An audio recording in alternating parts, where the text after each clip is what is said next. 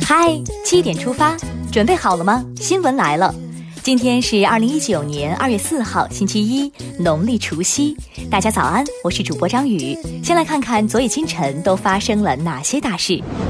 中国中央、国务院3号上午在人民大会堂举行2019年春节团拜会，习近平发表讲话，代表党中央、国务院向全国各族人民、向香港特别行政区同胞、澳门特别行政区同胞、台湾同胞和海外侨胞拜年。商务部有关负责人近日在北京调研春节市场供应时表示，全国市场供应充足，价格平稳，供需两旺。据初步统计，目前重点监测的大型连锁超市、配送中心节日期间商品备货量比平常增加了20%以上。春节供应不打烊，买买买好顺畅。国家版权局3号通知，为维护中央广播电视总台2019年春节联欢晚会相关节目网络版权传播秩序，现将2019春晚相关节目纳入国家版权局重点作品版权保护预警名单，禁止未经授权进行网络传播。对未经授权进行网络传播的，应当依法从严从快予以查处。尊重版权意识，期待精彩节目。春节假期前的最后一个工作日，中央纪委、国家监委公布了2名老虎被开除党籍的消息。北京市政协原党组副书记、副主席李世祥严重违纪违法被开除党籍。河南省政协原党组副书记、副主席靳绥东严重违纪违法被开除党籍。节前反腐敲警钟，警钟长鸣。接下来关注一条总台独家内容。2019春晚节目单惊喜曝光，超强阵容强势来袭，歌舞、魔术、杂技、戏曲、武术、小品、相声，你最期待哪一个？感兴趣的朋友可以点击央广新闻微信公众号今天的嗨7点出发推送，点击查看完整节目单。再来刷新一组国内资讯，全国31个省份2018年经济成绩单已经全部揭晓。去年全国 GDP 排名前10的省份是广东、江苏、山东、浙江、河南、四川、湖北、湖南、河北和福建，其中广东和江苏的 GDP 均破9万亿。这份成绩单你还满意吗？冷空气走了又来，2号夜间起，新一股冷空气将影响我国中东部地区，内蒙古、华北北部、东北地区等地气温将先后下降4到8度，其中内蒙古中部、东北地区东南部局地可达10到12度，上述地区伴随出现4到6级风，阵风7到8级。年前最后一股冷空气裹紧你的小棉衣。来看石家庄疫苗事件的结果。河北石家庄桥西区汇通社区卫生服务中心接种疫苗事件调查取得新进展。涉案接种人员关某某供述，为谋取私利，对29名儿童使用 B 型流感嗜血杆菌疫苗替代5联疫苗接种，关某某涉嫌犯罪，公安机关已对其刑事拘留。同时，该中心主任魏某某医师执业证书、关某某护士执业证书被吊销，严惩不贷。这件事儿也有回应了。针对网传的呼和浩特市区主干道禁贴春联，城管表示因节后破损影响市容一事，内蒙古呼和浩特城管局回应，并非禁止市民张贴春联，而是要求主干道两侧企事业单位和商铺不要将春联张贴在如墙面、立柱上等已完成街景整治改造的建筑物外立面，可以贴在本单位或商铺自身的门窗内外等其他易清理位置，并做到整洁规范。误解止于沟通，疑问及时回应。微信群里抢红包已经成为过年期间一件必不可少的乐事，但要警惕这个操作。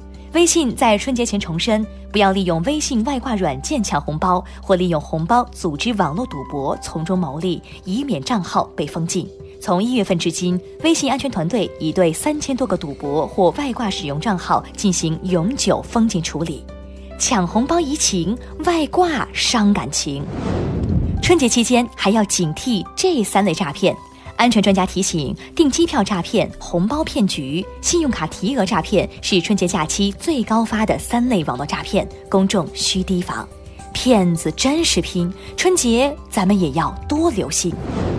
继顺丰、邮政、EMS 等企业发布春节服务公告后，韵达速递近日也发布告客户书，宣布春节期间每票加收10元服务费。加收服务费、不承诺快件送达时限，已成为多数快递企业春节运营的共同特点。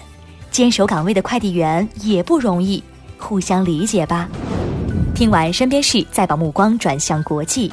新春佳节到来，巴基斯坦总统阿里夫·阿尔维、塞尔维亚总理布尔纳比奇、乌拉圭总统巴斯克斯、萨尔瓦多总统桑切斯等多位外国领导人送来了他们的新春祝福，并表示希望进一步加深与中国的合作。当地时间2月1号上午，纽约地标性建筑帝国大厦举行庆祝2019年中国春节点灯仪式。中国驻纽约总领事黄平和帝国大厦集团总裁约翰·凯斯勒共同启动了象征点灯的开关。